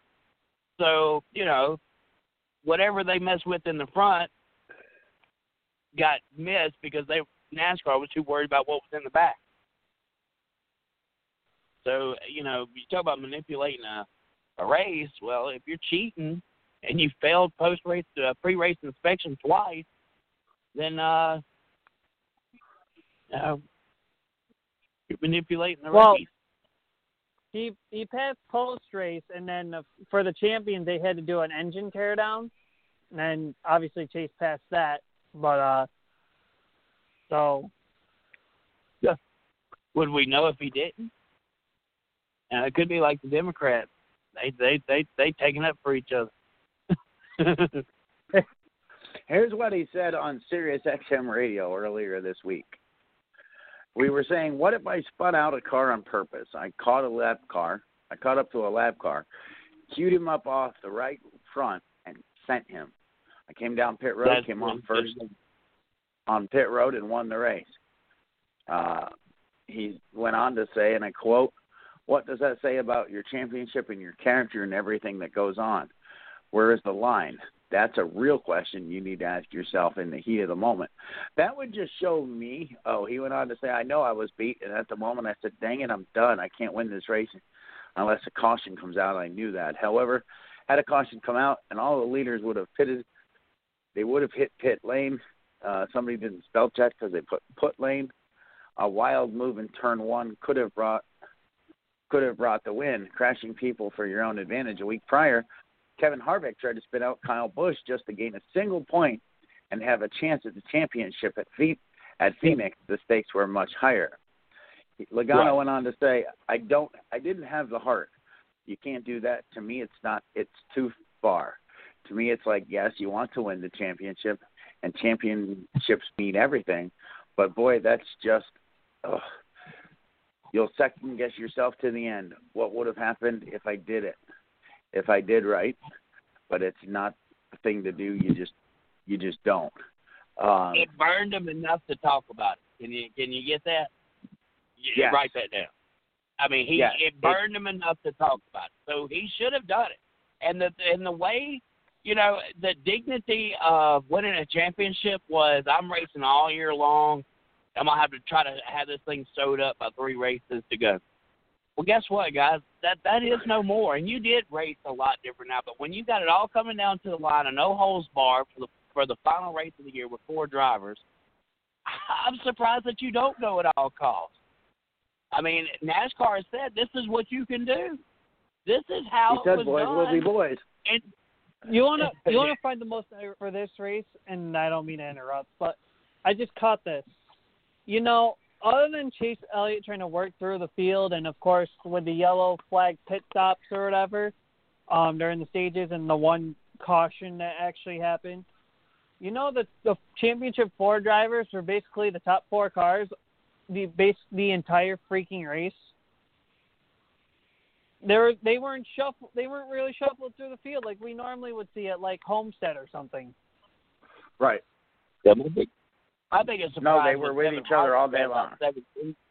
most race. So even if he had made it in, he he was never uh, a threat to win at Phoenix. And I thought Phoenix was one of those tracks that uh, Kevin Harvick was always dialed in at. Very surprising to see him coming out uh, and halfway through the race, seeing him mirrored in the back of the pack. Uh, uh, and and like you said, the four guys that were in the championship were the four guys first, second, third, and fourth. Uh, so the right guys were there.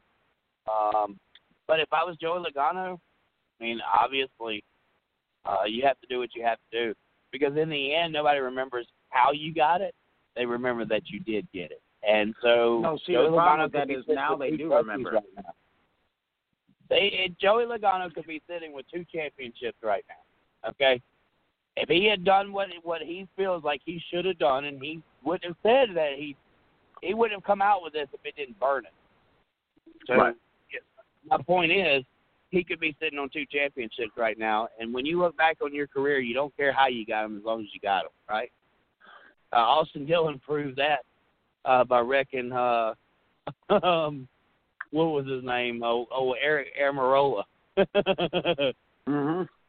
I mean, in a way, Johnson kind of proved. I mean, Johnson didn't do anything, but um, if you look at the Carl Edwards incident, where Carl Edwards should have won that year, but it ended up being Johnson. uh, you Now know, everybody does this. Everybody does this because it's just everybody rehashes the points as they were a long time ago. And I'm I'm surprised nobody I didn't see it this week. I didn't see it this week yet. But had the points been different going into uh this season like they were say before this whole chase format, this new chase format, and this new bonus points, which I think is phenomenal. I wasn't a, I wasn't too keen on this stage racing when it first started, but you know, it's like a wart. It's grown on me, and I kind of like it and don't want it removed. Um, that might be a bad analogy, but stylish wart. It's a wart, but What's- it's stylish. It, it gives you good good. Maybe maybe it's keeping the the uh the scar from being as noticeable because it has a wart around it or something. I mean, what what? correct. Please. That's Oh, okay. that's pretty much what I'm going at. Is I wasn't a big fan of it in the beginning, and now it's grown on me, and I kind of like it because it rewards consistency. Mm-hmm. And Uh, Kevin Harvick would have won the championship uh, at Texas. He would have sealed the deal. And this system was supposed to reward those who won. May I remind people, Kevin Harvick won nine races and did not even get to race the final race as a chase contender. okay, so now, and I'm glad you brought that up. I'm glad you brought that up because that's going to be my next question, and we'll probably close out the show with this. But so that we're not talking over everybody, because I have a hard time hearing, and I'm sure the listeners, our nine or ten listeners, don't like it either. I'm going to ask a question that I posed on the Race Chat Live page on November 3rd, so uh, nine days ago. Should the regular season champ, and we're going to start with Chris, should the regular season champ get a free pass to the final race of the season and have four other drivers go to the final race of the season? They have to race their way in, so it's a five way five way race to the championship. Chris, it's your turn. Yeah, no, I would uh, just I would keep it at four, but I would make it three spots. Three spots. I keep it at four, but I would uh, make sure it's three spots that are open. Uh, you have three races that are coming to the end uh, in the last uh, round uh, before the chase. So uh, before the final race. So I mean, I would basically give uh, yes, I would give the the regular season champion a lock all the way till because he did his job for 26 races. He won the regular season championship. And uh I know you're giving him a bye for nine races, but you know what? Uh let him have his fall and put him in there on that last race and see what he can do with it. I think that's I think right. that's the most important. Because what's more disappointing than anything is the best driver out in that racetrack all year long wasn't even relevant for the last race of the season. That that's that's a turnoff to any fan. All right, now I'm going to I'm going to ask you a question, and just a simple yes or no. Are you a politician?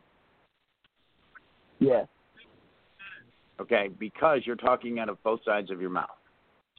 Yes. And here is why I say that. And here is why I say that with all due respect. I'm looking at your comment, and I know it's yours because you, me, and Taz are admins on the Race Chat Live page. Your answer was go. simply yes, hashtag Chris. And then I can see, because like we don't know your hashtag, it says commented on by Chris Creighton. So you agreed with the question that I had. And now you're saying make it a three way chase for the for the cup and give him an automatic buy where the original question was should there be five racing in the final race? So I'll give you a chance to because I'm curious why you changed from nine days ago. Did more votes come in that maybe helped you persuade you one way or the other that you gave you the electoral college credit that you needed? because I had to. I mean, what? Um, And I don't So ever think I've heard you not have an answer. how about some Dodgers? How about them Dodgers?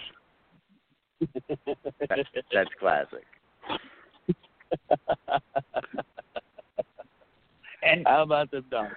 uh, for the for the nine or twelve or fifteen or maybe twenty people listening, um, Chris had no idea I was going to do that. He had no idea I was going to talk about this thing that I posted nine days ago. It was just he had brought it up, and I wanted to go with it. So before we move on to Taz for his answer, um, I just want to let everybody know that I didn't set Chris up. He set himself up. It's like Brett didn't. Vince didn't screw Brett. Brett screwed Brett. Uh, I didn't set Chris up. them Chris set himself up. What's that? How about them Dodgers? How about them Dodgers? Yeah, yeah. All right, Taz. Let's hear your thoughts on this, my friend.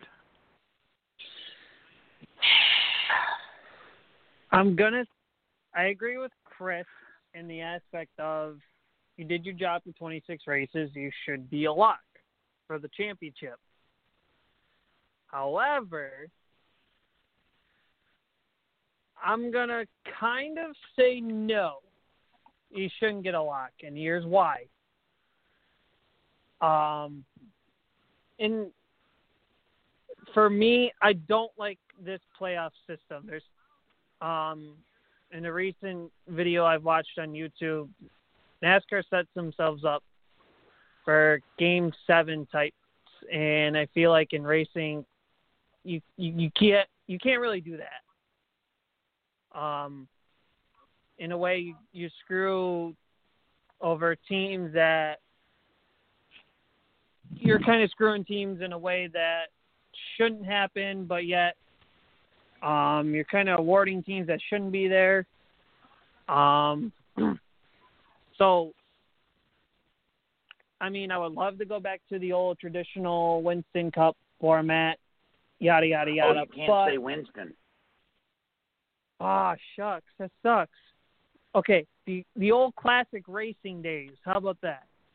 Where you just There you go. award a where you just award a champion by whoever's on top of the at the end of the day, um, when the season's all done. Um, but I, we obviously can't go back to that. That's just reality at this point. Um, I do believe that we should go back to the old chase uh, format way. Um, instead of the bonus points being um, whoever's on, whoever's regular season champion gets uh, 2,000 gets 2,050 points, and then you go down by five for each interval. Well, now that we have stages and we have these you know stage points and whatever, um, reset your point standings right there, and have a chase from that point. Um, I would do a modified chase version. I would say um, take your 10 final 10 races of the season. So after 26 races, you have 26 drivers, or yeah, you have 26 drivers. Woohoo! Um, 16 drivers qualify for the playoffs via via a win um, from the regular season, or you made the cut by points. Um, reset your standings based upon how many stage points they earned, um, or playoff points, however you want to call it, and run the chase format for the first nine of those ten final races. After the ninth uh, race, you take the top four in points and put them in the game seven situation on race number 10, the championship finale, and run the final four from there. Um, I mean, at least you're a rewarding consistency, and b now you have a game seven type moment. But I thought you said you didn't like the game seven type moment. I don't like how it how it is now. Where you whoever's the best of three races, like I feel like per se. Let's say Kurt Busch, for instance. He he only got through the second round because of his win. I don't think he would have made it on points. I really don't think he would have. Had he not won Vegas. Um, so I think he got a top eight in points because of because of that stinking win. After he didn't even win all regular season long, wasn't even much of a contender. Let's put it that way. Um, but remember when when Matt Kenseth won his championship, he didn't win a race all damn season. He won on points. He won on consistency. but he was consi- but he was consistent. However, Kyle Busch, his first championship, that shouldn't even well, that was a loss. That was a farce. How can you call yourself a champion for only missing a third of the season? I agree. Let's That's why I let's said it's put a farce. let's put the NFL let's put the NFL, the NHL, the MLB teams. Let's say, okay, you five teams, you play, you miss a third of the season, and um, if you finish high enough in your in your division to make the playoffs and you become champion, yeah, we'll consider you a quality champion. No. You play you play either as many games or very nearly as many games as everyone else. Yeah, you NASCAR, you can't you Jason. can't do that. You you sell that you sell that to Mr. CJ Sports uh, when Ohio State plays four football games and they make it to the national championship to play somebody like Alabama who's played eight or nine to ten games. You're right. It's it's just there. If if Ohio State were to win the championship this year, playing half the games as as other conferences, it's going to be delegitimized. And I think that that's what you know. Thank goodness Kyle Busch went out and won him a second championship, where we would, you know, that could basically define his career. I'll put it this way: the drivers that have, I personally believe that have actually earned their championship through this current playoff format, um, were to be Truex when he got it with Furniture Row, um, and Kyle Busch's second championship. I think those are literally the only two championships that were that I think those drivers literally deserved it through that through this crappy playoff format. If but I will say but like I said before, I'm not all for the game seven moments in in racing in general. But if NASCAR wants to do that, um, but kind of, you know, reward consistency a little bit, um, do your top sixteen from the regular season, re- regardless if they made it in by win by at least one win of the regular season and getting in on points. Um, and then for the first, for so you have 10 races left. The first 9 of those races, they run base you reset your points, give the drivers your their stage points or whatever you want to call it. Um run the first 9 races for the chase. After that ninth race, the top 4 in points get the race for a championship, and whoever finishes ahead of who amongst those four can earns um earns the championship. I, I feel like that's probably the more deserving way than this knockoff best of three showdown. Well, I just say win and you're in. Keep the Yeah, same exactly. concept. If you win, if you win during the I agree. playoffs, then you get to go to to the final race. That that that would, I think that would eliminate all the crap. And if you win in the final nine races, then you get to you get a berth. And if we got six guys that are chasing for a championship or nine guys, I mean, so be it. It wouldn't it, would that not be cool to see nine different winners in those nine races and all of them transfer to the championship race? You I should, agree. If, you, if if it's all win and you're in, then that's what we should focus on: win and you're in. I agree. I mean, One- I would like to see, I would like to see uh, no Cup drivers in truck and Xfinity races, but we don't see that one happening anytime soon. No. No, God, look at because the, it brings awareness to the lower series. on. Look at the talent we've stacked up on by eliminating these guys in those cars all the time. We did what we what we set out to do, and of course, when a Cup guy signs up to race in one of the lower series, more than likely they're going to win. But you think about all the opportunities that we've given some of these other kids because those rods are not being raced full time by a Cup driver. It's it's it's great. It's added to the uh, interest. I think all year long, which is normally the Truck Series. I've said this many times. I think the most entertaining series this year was the Xfinity Series, guys. I really do. See, the truck series, I like the fact that they expanded to 40 this year. Obviously, given uh, some of the situations, but in my opinion, in my opinion, what I think the truck series should go back to 32 for their field size. Um, because I feel like the smaller field kind of sets them apart from everyone else. I mean, yeah, you could say, oh, well, ARCA runs run smaller fields, like 20, sometimes 30 cars a field, depending on what track you go to. But guys, that's serious. Like this is kind of like really the start cream of the crop type deal. And I feel like that 32 truck field is like it's it's a big enough field, but it's still small enough to kind of like challenge yourself. Even though, even if you're starting out. So, so you're you're saying that the uh, the level of competition actually suffered because there was more trucks than than uh, than usual, and that that kind of had an interference with the way that competition it wasn't necessarily leveled out this year the way that it was in the Xfinity Series. I believe the Xfinity Series put out the best racing package this year. I think that I was more entertained I, throughout the year by the Xfinity Series than I was either the Truck Series or the Cup Series. And and up until this year, I would have always said the Truck Series. But for some reason this year, Xfinity was, I feel like, more fun think, to watch. I think I think package wise, um, if you're talking like actual racing package wise, it's a competitive side between Xfinity and trucks, hands down.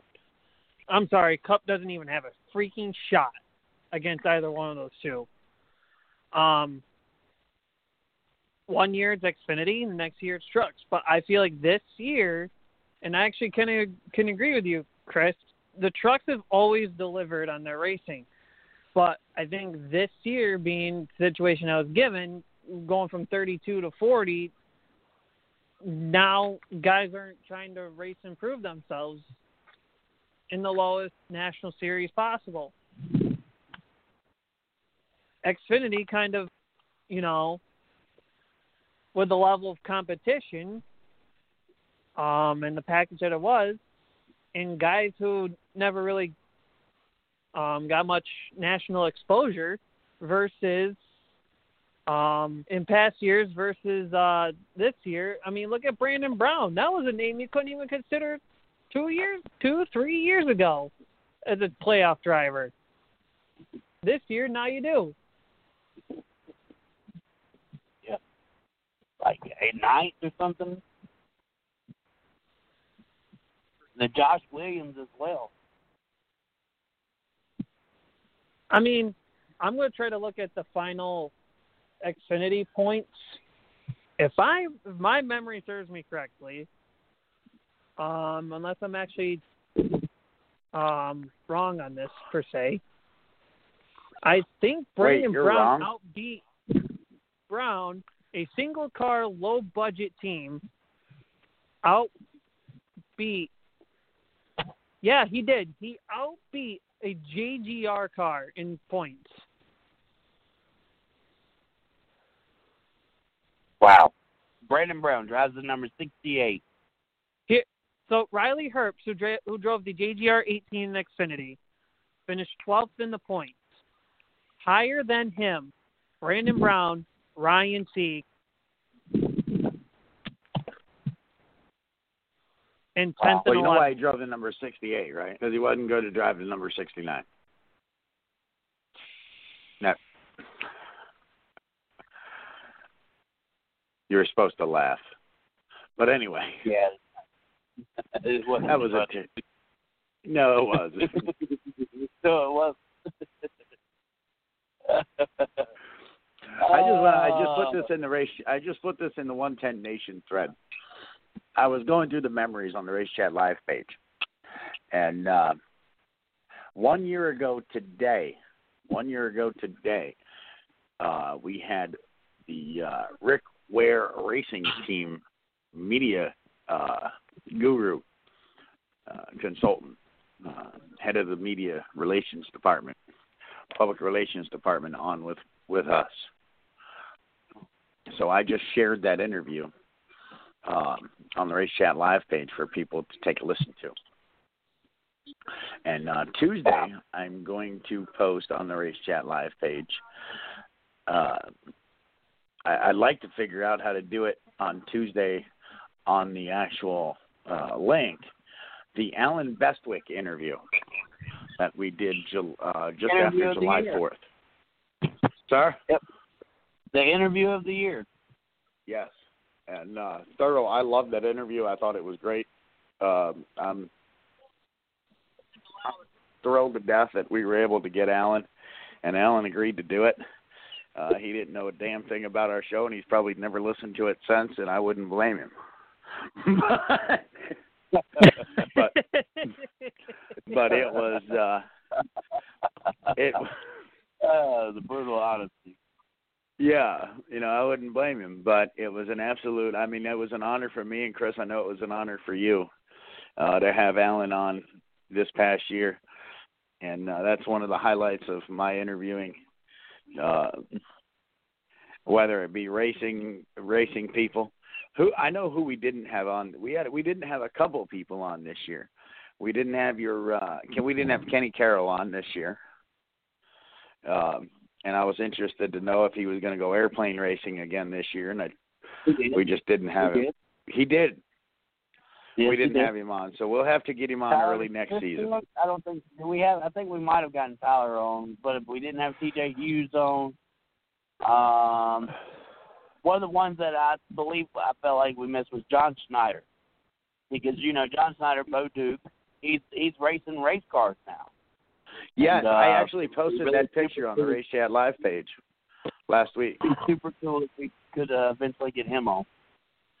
Yeah, I'll uh, I'll just send out a message to him um, from from Race Chat Live or or from my page, and we'll see if we can't get him on early part of next season. I think that would be, a, I think that could almost go for interview of 2021. Yeah. Um, but that's putting the cart before the horse. But but Tuesday, and actually a little short tidbit about that. He wasn't even old enough to do that. The Dukes of Hazzard. He lied on his applica- on his uh, in his interview process. If I read that correctly, he was not old enough to do that, and he did it. Um, but we'll have to keep that interview strictly racing and and nothing Dukes of Hazzard or Trump or but uh, well we won't have to worry about it. The PP toucher will be in by then. Um, I don't know, No. but uh, I like I, I really dig the I really dig his race car. I shared that I shared that uh last last week. Um Taz has shared the uh heat race results 35 minutes ago. Derek McGrew Jr. uh finished second in heat race 1. I know he went over that, but I really I was having a hard time hearing him. Uh I'd like to try to get him on. Um just just to hear what he's got, how that experience was for him. Um, even if we have to do it on a night, a different night. Uh, two days. So we have 95 days until Daytona. 95 days. Don't forget, And I'm Flash excited. is the Daytona Road Course. Yes, and I'm not too sure how I like that. Um, I shared that actually on the thing about John Schneider on November 3rd. So at 8:53 a.m. He said he can't wait to get back to hashtag Dirt Track Life, a newfound joy. So uh, I'm going to reach out to him and see if uh, he'll answer me. And uh, see what he says. What the worst he could say is no. sure. And if he says no, I'll blast him on social media. And then maybe we'll shame him into it. Then maybe we'll shame him into it. I thought you well. You know. uh, but I'm gonna I'm gonna actually send him an email because you can't message his Facebook page. So I'll actually send him an email from the Race Chat Live email. And uh, you know we've got about five minutes left. I just want to say this has been a killer year. We've got one or two more shows left. Maybe we can get on Derek McGrew Jr. Um, maybe we can slip him in next week. But Dad likes to chit chat too, so but maybe we can get Junior on here and he could tell us about being down south and if he learned any new mannerisms. Because if you've not all figured it out tonight, every time I couldn't understand Chris, I said what? Ah, Exactly. I didn't say say, huh. Charlie? What'd What'd you you say, say, you redneck? Yeah, what'd you saying, Punk? What you talking about, Willis? Get the cotton, get the cotton balls out your ears. Get the cock key out of your ear. But uh, I've had a blast this year. I'm gonna take It was a great. and I'm going to the ballpark. Okay, to eat hot dogs. I'm gonna park it in the driveway. I do have a question though. I'm gonna park Why do you park your car in the driveway but drive on the parkway? I'm not sure. I've never figured that out. And why is the off ramp a on ramp and the on ramp's the off ramp? Well, because you're getting off. Are you? It doesn't You take much to get Taz part. lost. It doesn't take much to get Taz lost at that. All right. He's he's pretty. He's from a little town called Broadalbin. There's one road in, one road out. Well, actually, I think there's two. Um, and most of them are Let's related. get rear-ended. So if Right, anybody's let's- wondering when the Deadbeat show is going to come back, it'll probably be uh, the week after uh, uh, the Rolex 24 hours. That's, Correct. That's normally Johnson and Elliott team up for that.